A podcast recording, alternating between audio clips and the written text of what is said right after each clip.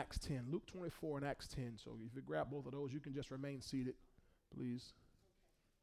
Hallelujah. Luke 24 and then Acts 10. When you get there, just say amen.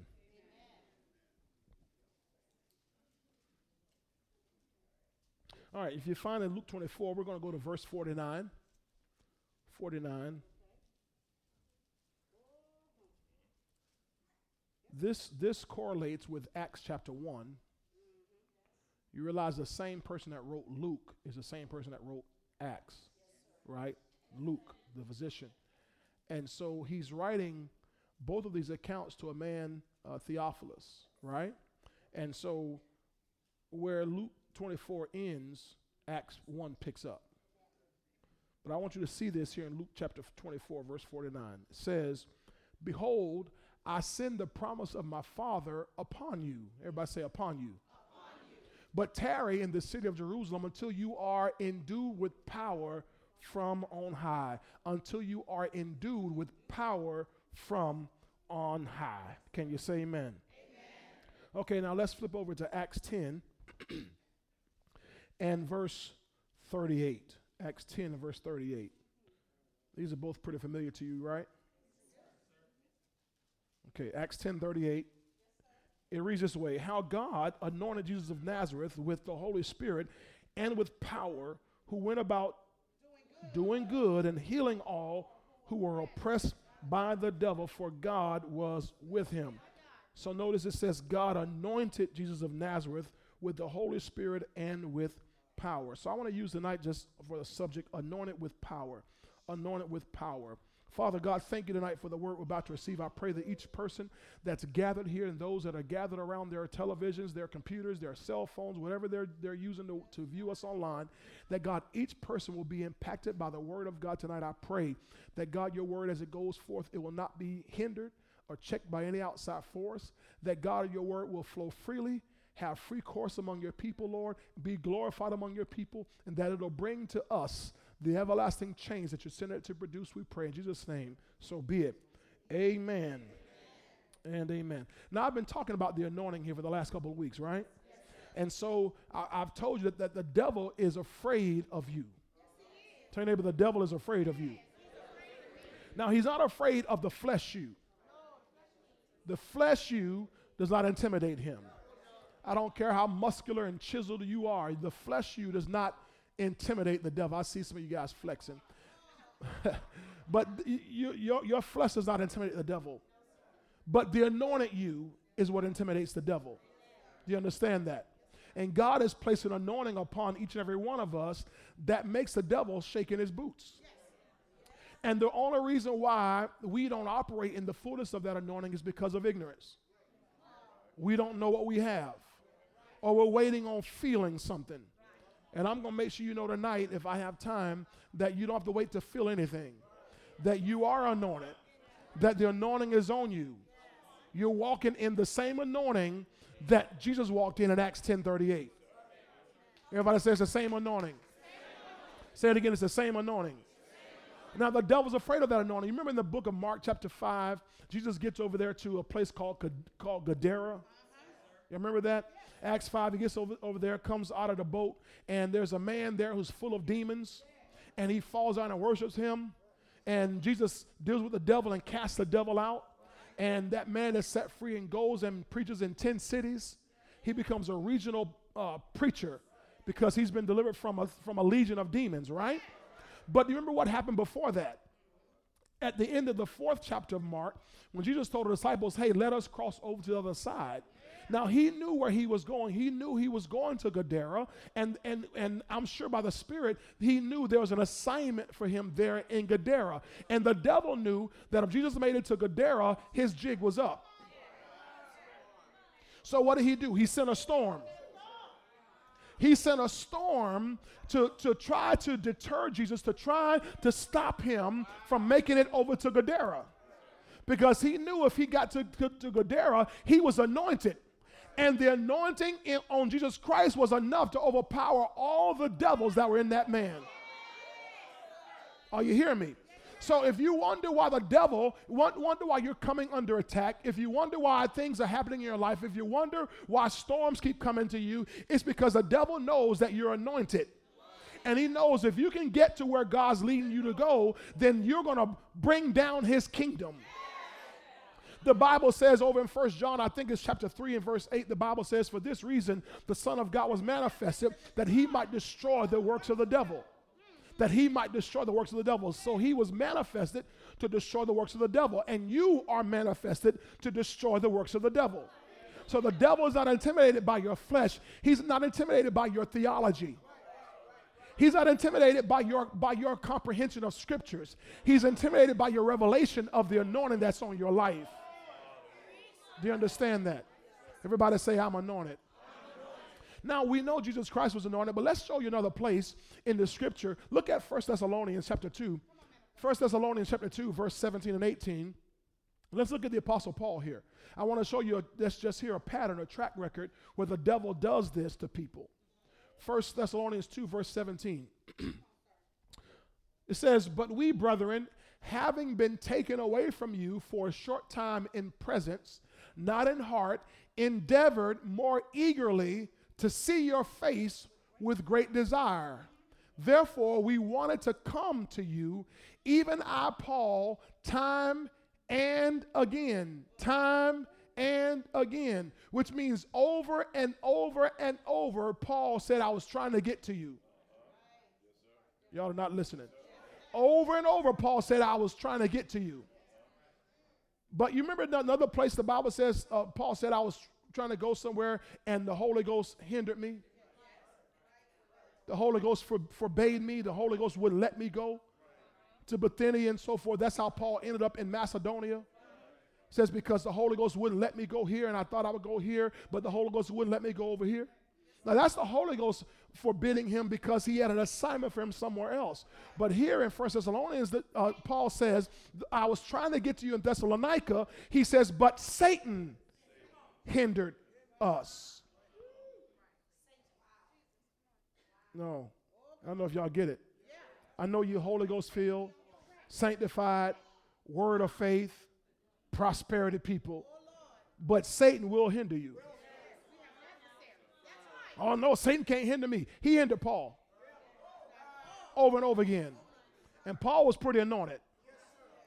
Paul was a man who visited heaven. I mean, Paul Paul's resume is probably more extensive than any one of our resumes, maybe all of our resumes together. And yet, the whole, yet the devil hindered Paul's movement.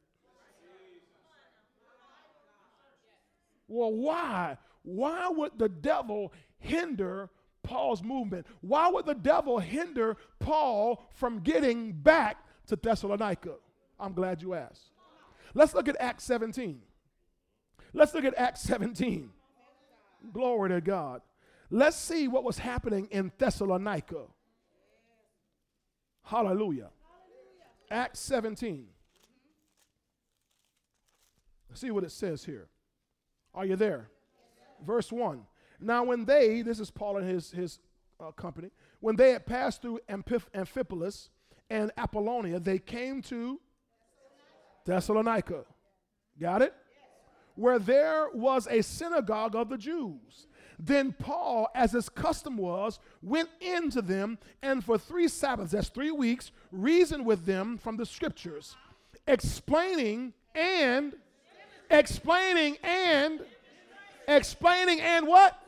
Dem- See, there's a difference between just talking and doing, explaining and demonstrating. See, by power, we give witness to the resurrection of Jesus Christ. Right? So he was if if the, if all he was doing was just simply explaining, he would have been no threat. But he was not only explaining, he was demonstrating, come on, that the Christ had to suffer and rise again. He's demonstrating the power of his resurrection here from the dead and saying, This Jesus whom I preach to you is the Christ. And some of them were persuaded, and a great multitude of the devout Greeks and not a few of the leading women joined Paul. Can I read verse 4 again? And some of them were persuaded. This is the Jews, okay? And watch the other side. And a great multitude of the devout Greeks, and not a few of the leading women. That means the prominent women of the town went, were going with Paul.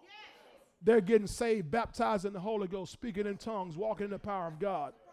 They're leaving all their Gentile stuff, they're leaving all that Greek stuff, and they're, they're serving the living God. Y'all see this? Verse 5 But the Jews who were not persuaded, becoming envious, took some of the evil men from the marketplace and gathering a mob, set all the city in an uproar and attacked the house of Jason and sought to bring them out to the people. He's looking, they're looking for Paul. You got it? So they sought to bring them out, out from the house of Jason. They attacked the house of Jason and sought to bring them out to the people. Verse 6 But when they did not find them, they dragged Jason and some brethren to the rulers of the city, crying out, Watch this phrase. These who have turned the world upside down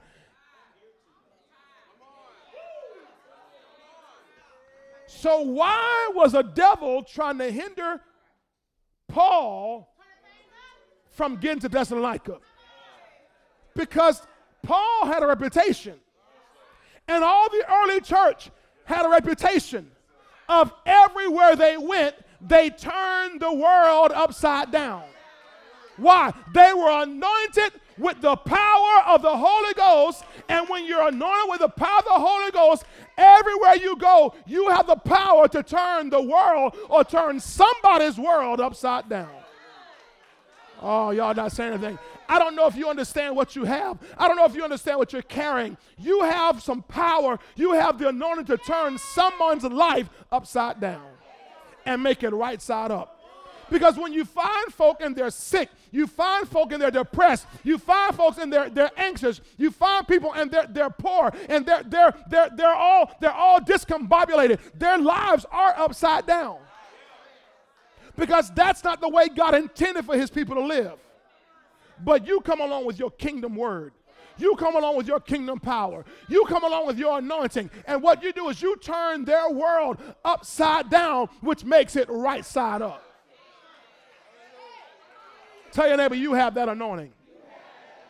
Now, do me a favor. Get, put, put verse 6, please, in the Living Bible. Verse 6 in the Living Bible.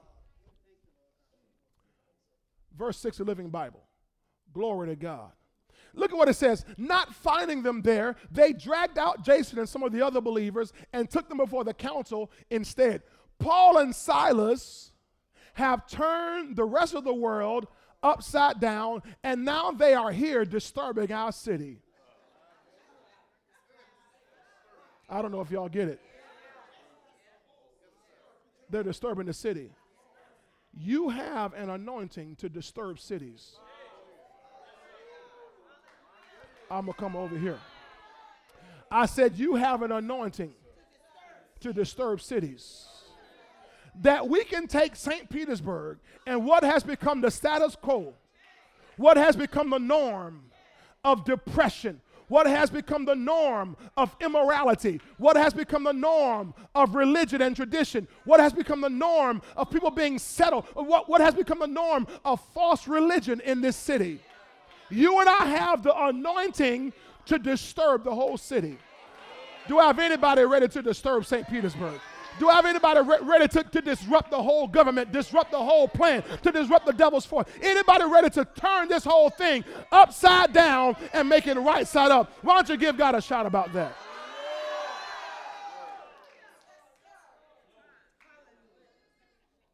So we can disturb cities. That's what Peculiar nation's to do. We're to disturb some cities. If we can disturb a city, you can at least disturb, disturb a high school. You can at least disturb a middle school. You can disturb elementary. You can at least dis- disturb. How, how, about if we disturb Bayfront? Hey! What if we disturb St. Anthony's? Uh, what if what what if we disturb uh, McRae Funeral Home. What a,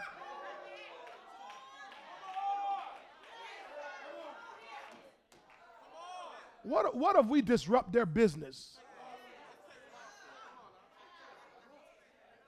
Y'all looking at me like I'm crazy. No, no, I ain't crazy.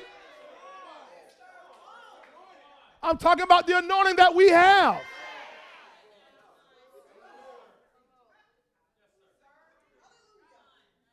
I like Smith Funeral Home and those all the people, but you know, we can disturb the whole city.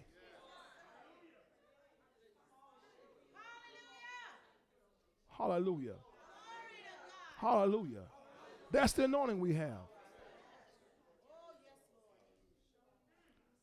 Jesus said, The Spirit of the Lord is upon me because He's anointed me to preach the gospel. Luke 4 18, 19. Y'all know that? Heal the brokenhearted. What is He doing? He's turning things upside down. He's disturbing the flow of somebody's wrecked life.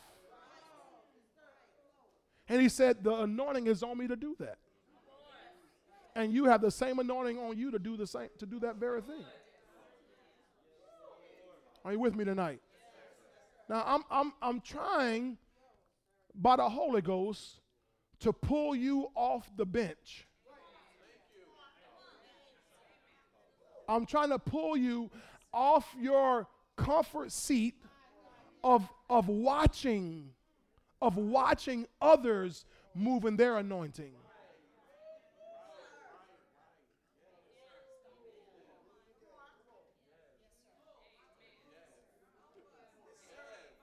We're blessed to watch people move in their anointing.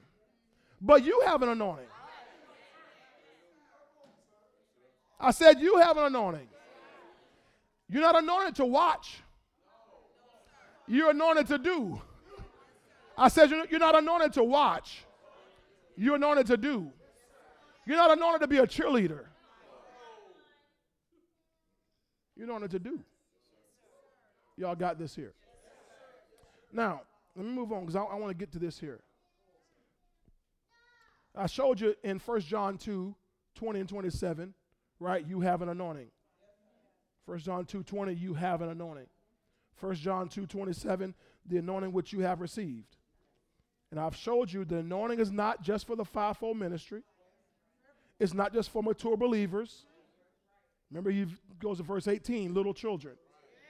That it means literally little young children, but it also means immature believers. So you don't have to be saved five, ten years, 20 years to walk in an anointing. Y'all got it? You read the the the ninth chapter of Acts, I believe. Where what script, scripture is that? Where when Paul gets born again, right? And he gets saved. He gets filled with the Holy Ghost. Ananias lays hands on him, and the, the scales come off his eyes. And the Bible says three days later, he's there preaching, proving that Jesus is the Christ.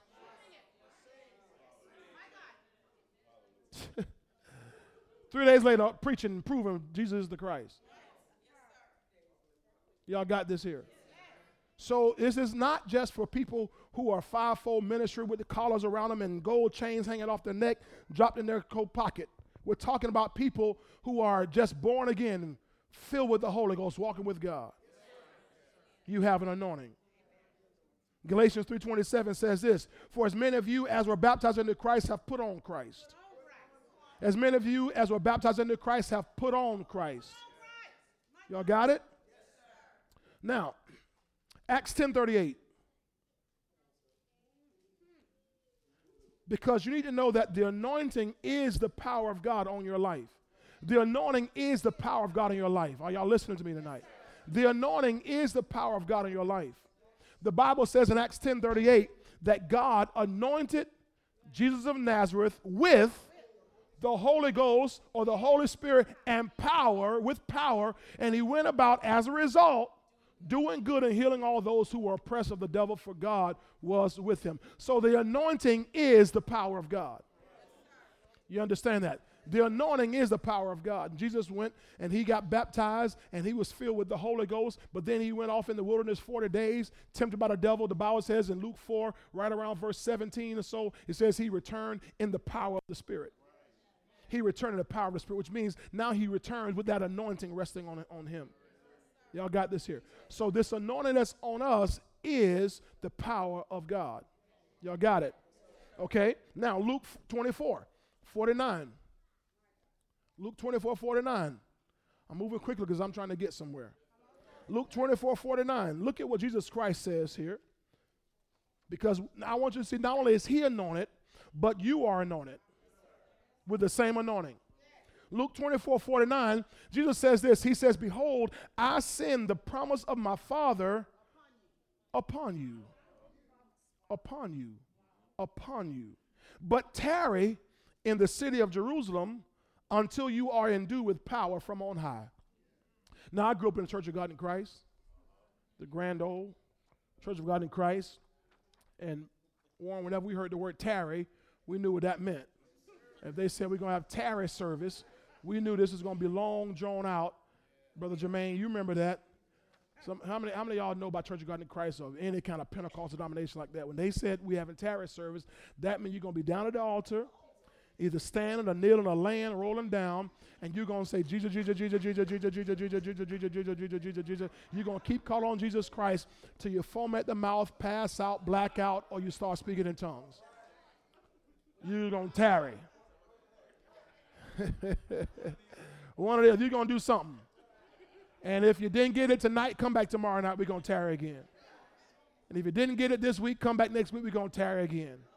Because you're going to keep tarrying until you receive the Holy Ghost. We didn't know what Luke said, just, just ask him and you receive. Hallelujah. We thought you had to, you had to like work up work up the Holy Ghost. You just you just keep saying that fast enough till you just we didn't know that you just can ask him and he'll freely give you the Holy Ghost. So I found out when I when I became a pastor, Pastor uh, Caleb. I know you're doing this now. I've been doing this at your church. You know how you got to break down those myths, things that we were taught, and once we start getting to the Word ourselves, we find out well that's not what the Bible said. And so when I became a pastor and I start digging into the Word to teach uh, on on you know regular basis like that, I start saying, well, wait, the word tarry doesn't mean get on the altar and go Jesus, Jesus, Jesus, Jesus, Jesus, Jesus. The word tarry means wait. It just it just means wait, right? Everybody say wait. So that means, in fact, if you, in fact you look it up in the Greek, it literally means to sit down. That's actually what it means. It means it literally means just sit down. So sit your tail down and wait on the power. That means don't go running out there trying to trying to cast out devils and you ain't got no power. Wait on the power. Tell your neighbor you got to wait on the power. Hallelujah. Because you'll run up on a devil and a devil will run up on you. Come on now. Hallelujah. I know it sounds exciting, but boy, you, get, you better be ready with some power. Can you say amen? amen? And so he says, wait. He says, wait until you uh, in the city of Jerusalem until you are endued with power from on high. Now, that word power, you know, many of you know, is the Greek word dunamis, dunamis, depending on what side of the track you come from. Dunamis, which look, look at what it means. It means strength, power. It means ability. It means inherent power. Inherent means part of you. Power residing in a thing by virtue of its nature. Power residing in a thing by virtue of its nature.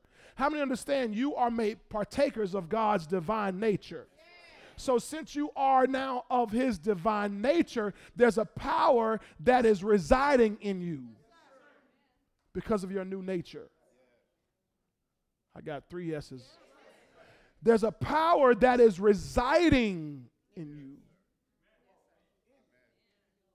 because of your new nature or which a person or thing exerts and puts forth. Notice the last one here power for performing miracles. That's all in that definition. Power for performing miracles. So that power for performing miracles is on the inside of you, it resides on the inside of you. And Jesus says, Go there and wait until you be endued with this.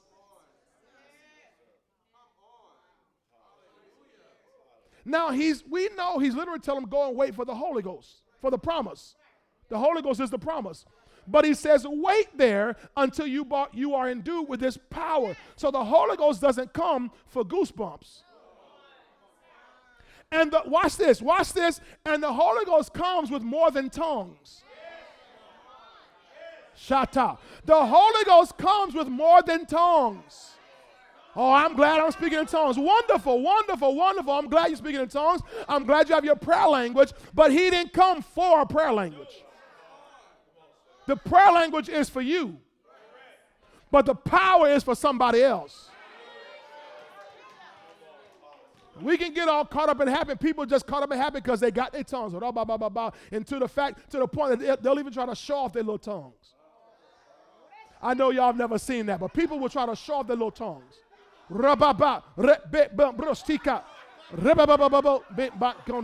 They try to show the little tongues.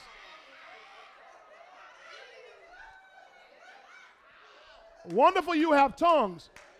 But he said, wait. He didn't say wait until you be filled with tongues. He said, wait until you be endued with power. Glory to God. I said, glory to God. I said, glory to God. Listen, do you know Elijah and Elisha never spoke in tongues? But they walked in power. Do you know Moses never spoke in tongues? But he walked in power. Are you hearing me? So you and I have the advantage of tongues and power. Glory to God. Glory to God. Thank God for the tongues. We want the tongues. Tell your neighbor, we want the tongues. But we need power.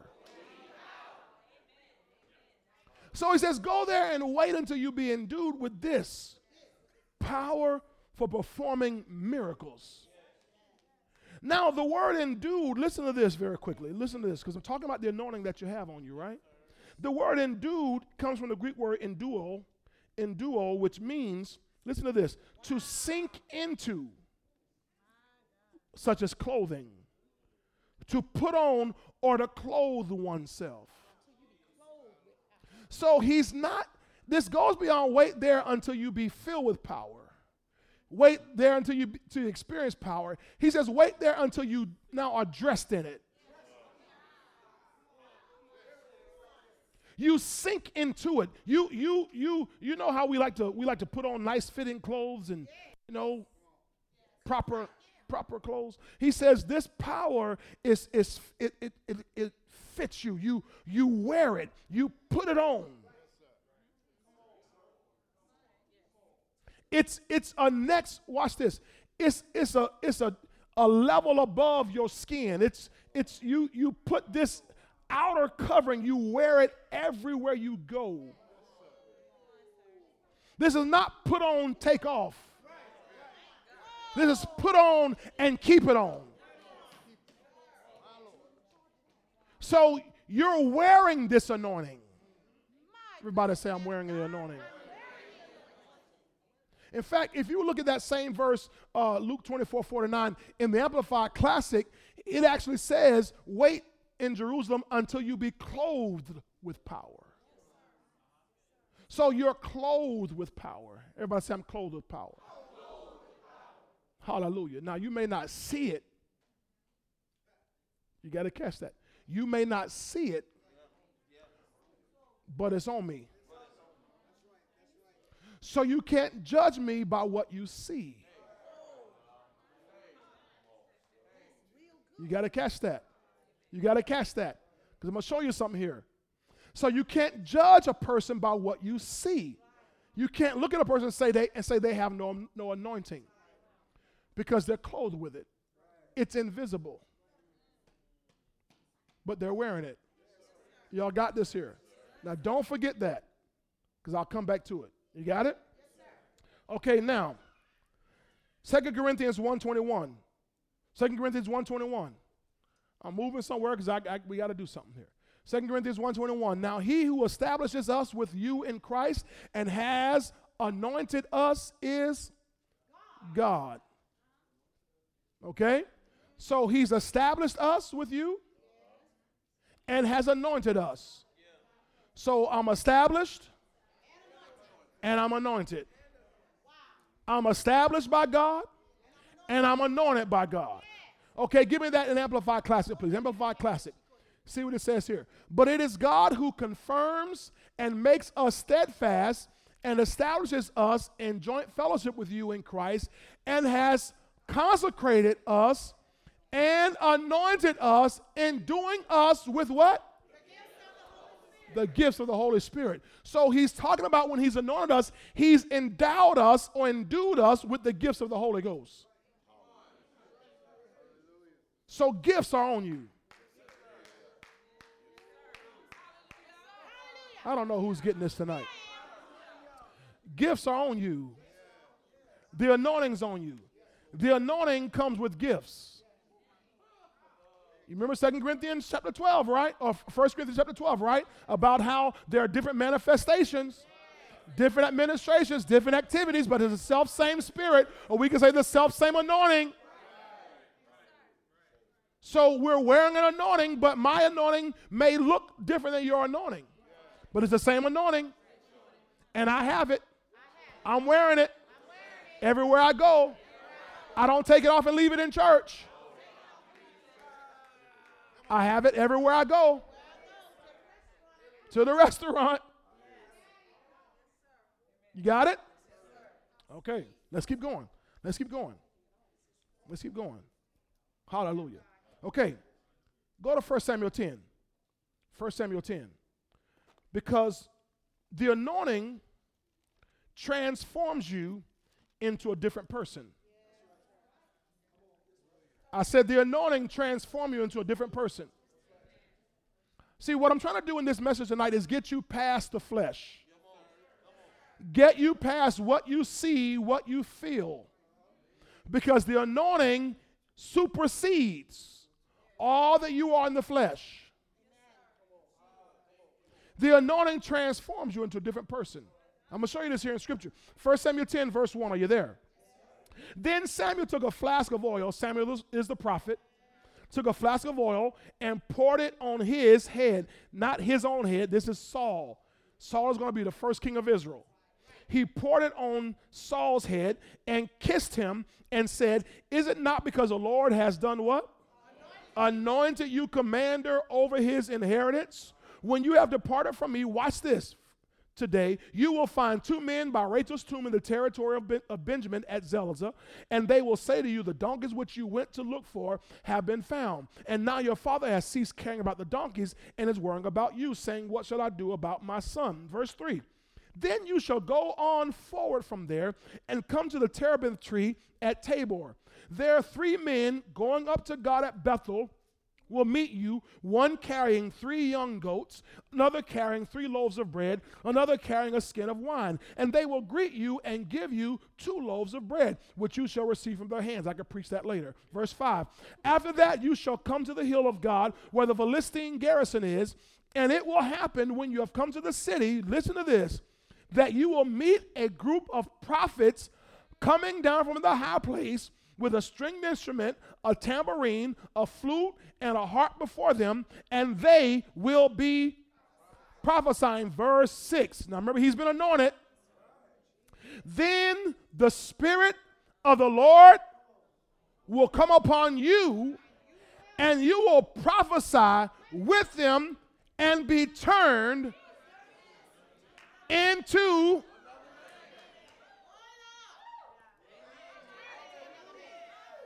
He said, when the Spirit comes on you, you're going to turn into somebody else.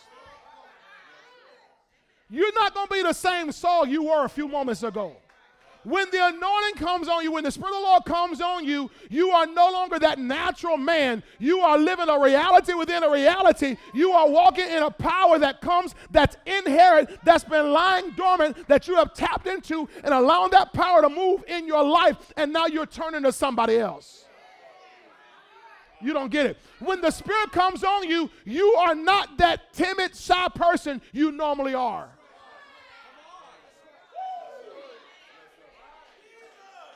You are not that that person who who who who who who uh uh I'll say this. You you might stutter in regular life.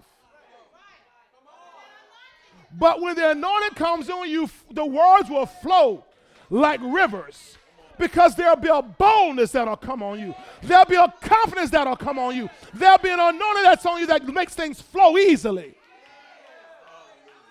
No, y'all don't get it. When the anointing comes on you, you might not be able to hit all the keys when you sing.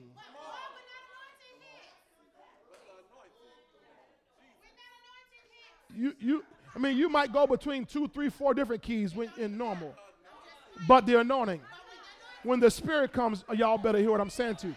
Because I want you to prepare yourself for the Spirit to come on you and you to walk out and be something you've never been in your life.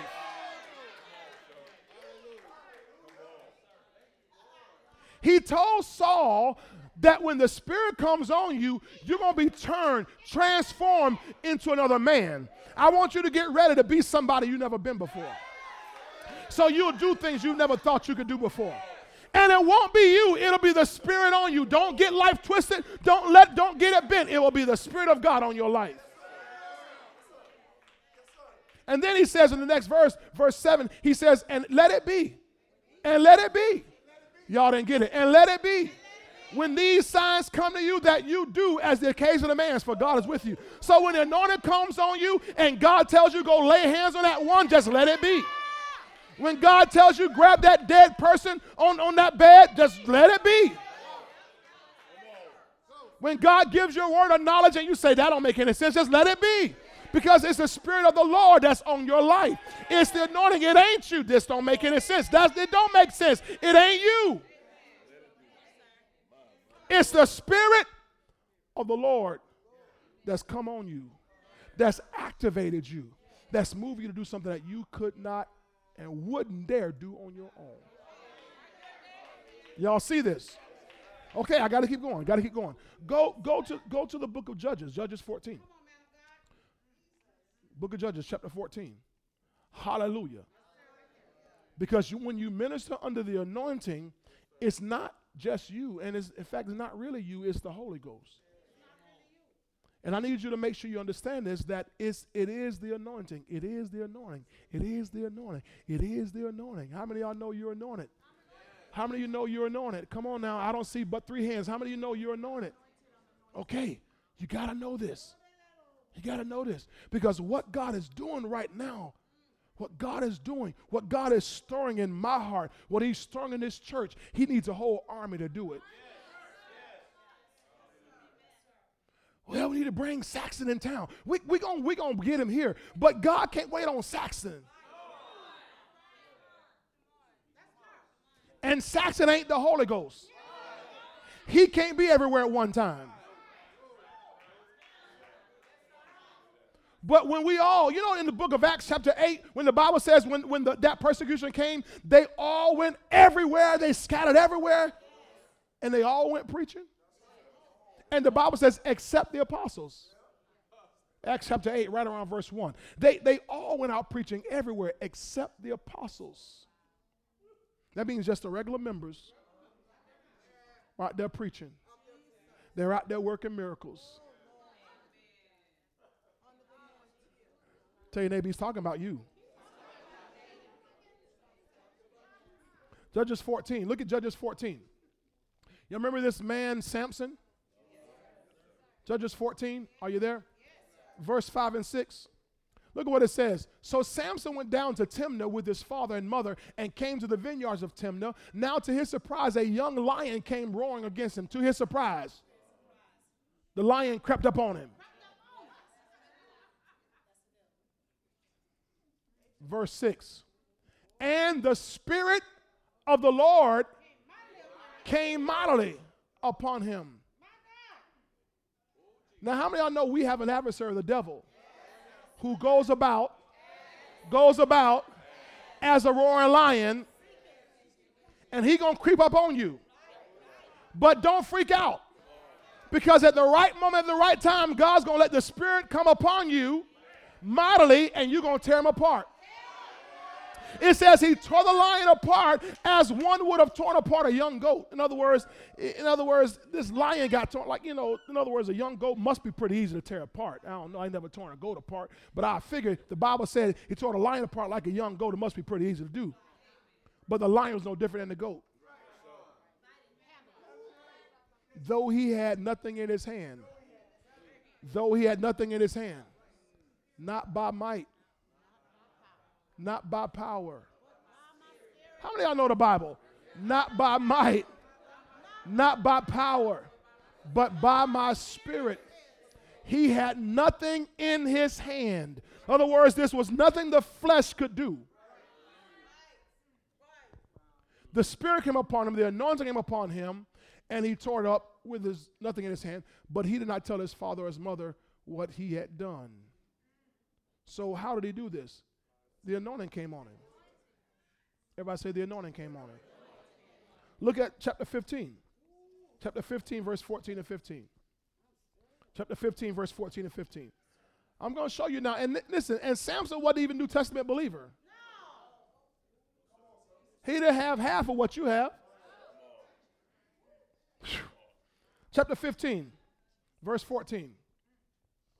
Hallelujah. When he came to Lehi, the Philistines came shouting against him. The, and the Spirit of the Lord came up, came mightily upon him. Now the Philistines, a whole group of them coming against him. But the Spirit came mightily upon him, and the ropes that were on his arms became like flax that is burned with fire, and his bonds broke loose from his hands. Switch to the, uh, the good news. Switch to the good news here, verse 14 and 15. Hallelujah. When he got to Lehi, the Philistines came running toward him, shouting at him. Suddenly, the power of the Lord made him strong. Now that's important because every idea, every picture we have of Samson is that he's some muscle bound Hercules looking fellow.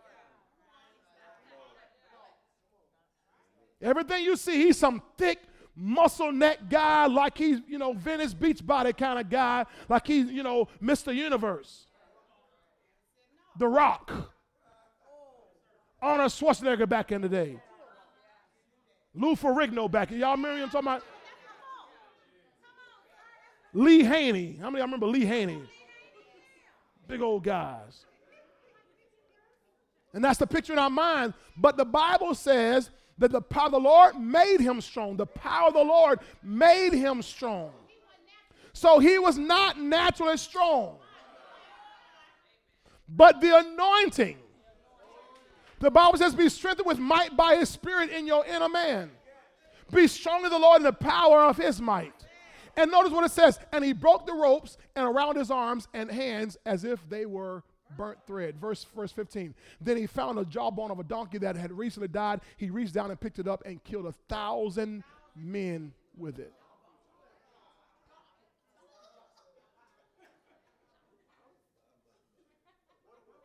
A thousand men?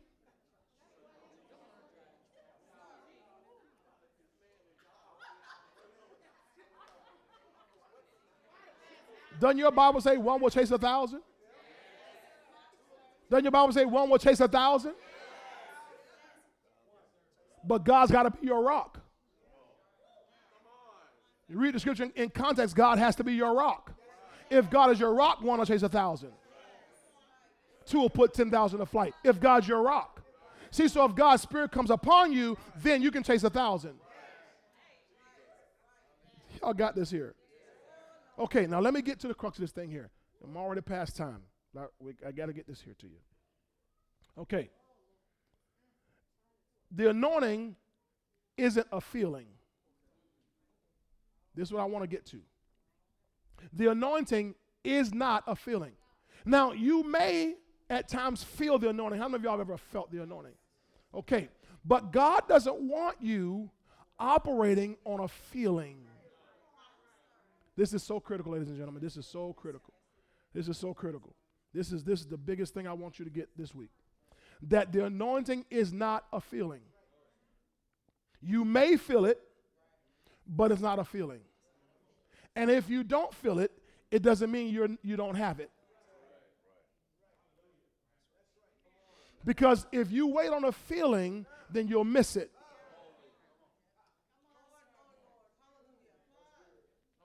Okay? In Judges, look at Judges 16. Let's go one more place. Judges 16, 18 through 20. When Delilah saw that he had told her all of his heart, they're still talking about Samson here, right? Y'all, y'all still with me? I'm, I'm gonna get y'all. I know y'all got to go to school and work in the morning. Just watch. When Delilah saw that he had told her all in his heart, she sent and called for the lords of the Philistines, saying, Come up once more, for he has told me all his heart. So the lords of the Philistines came up to her and brought the money in their hand. Keep going, keep going.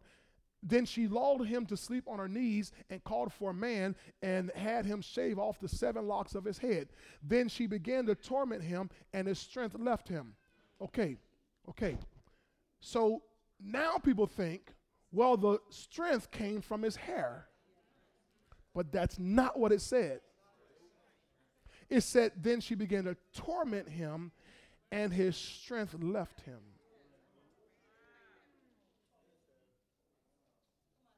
Got it? Now, watch what happens in the next verse. Verse 20. And she said, The Philistines are upon you, Samson. So he awoke from his sleep and said, Watch this, I will go out as before at other times and shake myself free. But watch this. But he did not know that the Lord had departed from him. Not his hair. See, Christians just caught it. Because it wasn't a feeling. See, if it was a feeling, when he got up, he would have known, well, I don't feel anything.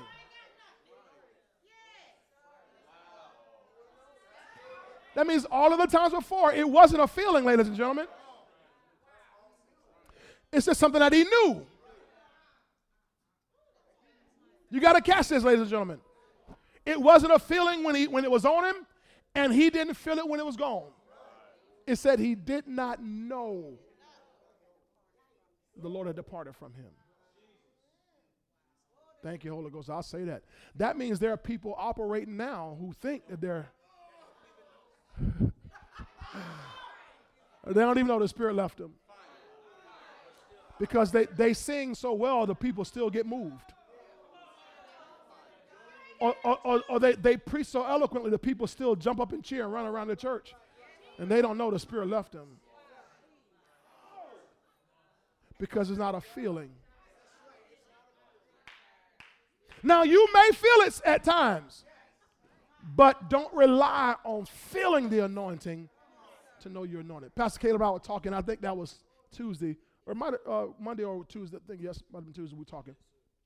And you were talking about when uh, Brother Saxon was ministering Sunday night. That was Monday. And he called you up to come and minister with him. And what'd you say? I ain't feel nothing.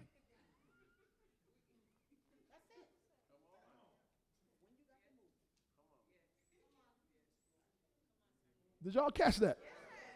I ain't, I ain't feel nothing.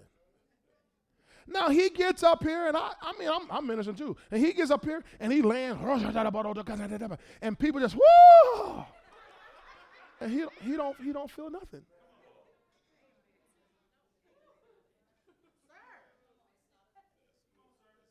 And I know I've already testified to you that there have been times when God has called me to minister, and I ain't feel a thing. I don't feel nothing and yet God is moving in people's lives.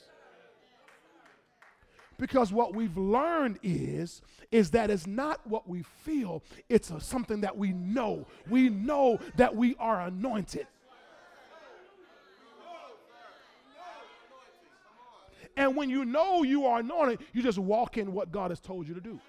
Just do it. Remember, Jesus said, He said, My Father in me, He does the works anyhow. Y'all got it? Okay, let me let me let me show you a couple more things here. Let me show you a couple more things. So listen to this. So whether you're ministering or receiving, there's no feeling necessary. I got to say that to you again. Whether you are ministering or receiving, y'all better catch this that next that last part. Or receiving. Or receiving. There's no feeling necessary. For we walk by, we walk by faith and not by sight. Sight is all natural senses. Whether you feel it, see it, taste it, touch it, smell it, we walk by faith. So if I'm ministering and I don't feel the anointing, just like he said he didn't feel the anointing, it doesn't matter what I feel. I, when I lay my hands, I'm releasing by faith what's on me. And by the same token, if I'm up here to receive and someone lays hands on me and I don't feel a thing, See, some of y'all, you know, you better catch this. You better catch this. You better catch this because the devil has tricked believers into believing that nothing happened. because you got in the sick and shut in or sick healing prayer line, and the man of God, woman of God lay hands on you, and because you didn't feel a tingle go down your spine, because you didn't feel heat go to that point where you were sick, you said, Well, nothing happened. My brother, my sister, that is a lie from the pit of hell. If they laid hands on you, the sick shall recover. It doesn't matter how you feel. We walk by faith and we, not by sight. In the fifth chapter of Mark, when the woman with issue of blood said, If I may but touch them of his garment, I shall be made well. The Bible never said she felt his virtue. All it said was she felt in her body that she was healed. She never felt virtue. The Bible never said the warm, radiant heat came all over her body. And we do that many times when ministering healing. Well, what do you feel? Am I right about it? Any of y'all ever minister healing to people? Well, we, I got to get all of y'all doing it. I mean, you minister healing, we do. Hey, well, what, what, do you feel? What does it feel like? What, what do you feel? And what we're doing by that is we're bringing people back to natural. And I understand sometimes God has to work with that person's faith to build a faith, or particularly if there's a working of miracles going on, God has to go through that process. But for the most part, we don't have to do that. We have to go and, well, what do you feel? Because, and, and, and thank you. What we're really trying to do is satisfy our own self. Okay, is, is this working? Y'all missed it. Is, is this, is this working? Is it really happening? Oh, come on, Jesus. It's almost like playing in the, you know, dice. Come on, Jesus. Come on, Jesus. This is really working. See, he said, Jesus said, You shall lay hands on the sick and they shall recover. Period. He didn't say they're going to feel anything.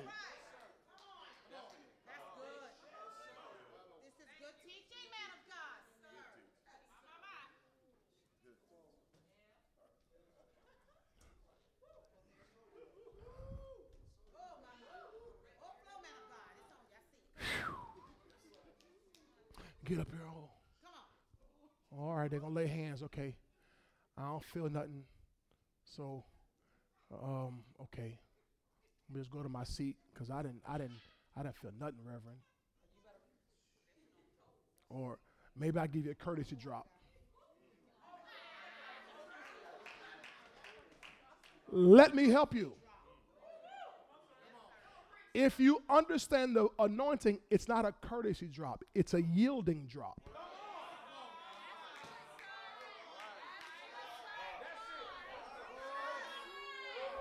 See, I'm trying to help your sanctified religious self. It's a yielding drop. When 10 lepers came to Jesus Christ, hey, we want to be clean. He said, Go your way, show yourself to the priest. They didn't feel a thing when they first walked away but as they went. Some of you, as you drop, you're going to get healed. As you drop, you're going to get a revelation. As you drop, you're going to see things. As you drop, God will come on you. So stop, get up here and locking your knees. Ain't going down unless I feel something.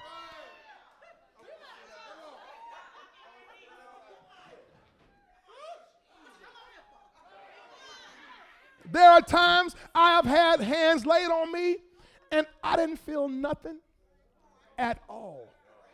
But I still went down. Because I'm believing. Y'all ain't saying, I know y'all don't like this.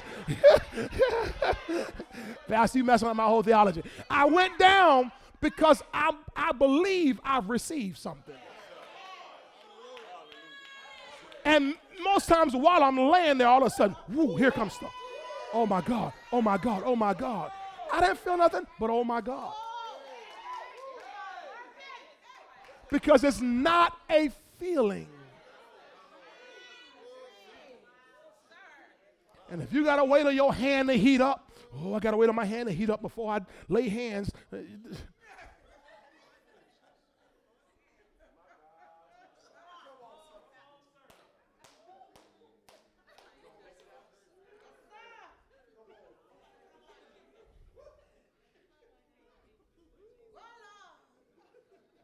Put up Matthew 9, 27 through 30. Read this, and we can, we, can, we can quit, we're going to do something. Matthew 9, 27 through 30. When Jesus departed from there, two blind men followed him, crying out and saying, Son of David, have mercy on us. And when he had come into the house, the blind men came to him, and Jesus said to them, Do you believe that I'm able to do this? They said to him, Yes, Lord. Verse 29. Then he touched their eyes, saying, If you can feel it, let it be to you. If you feel something, you'll be healed. If you feel something, you'll have your sight. No, what did he say? He said, according to your faith, let it be to you. And what's blocked so many believers from receiving is because they were waiting to feel something.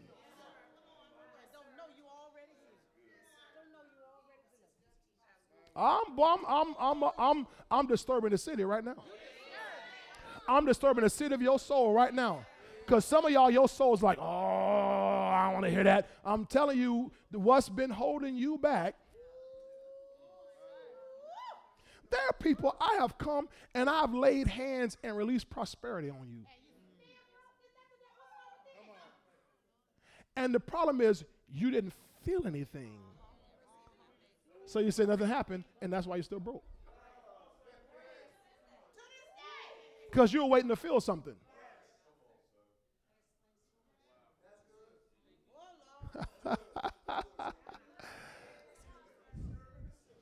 Glory to God.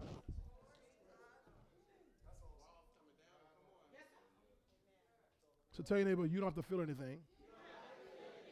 And I don't have to feel anything. But that does not mean that nothing's happening.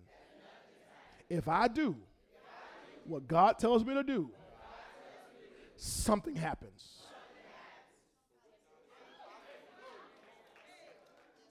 Y'all got it? Now, who has the anointing?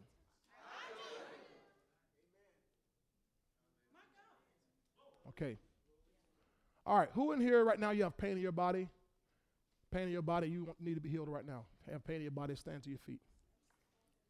You have pain in your body. Pain in your body. Hallelujah. Thank you, Jesus. Thank you, Jesus. If you got pain, come stand right up across here. Pain in your body. Hallelujah.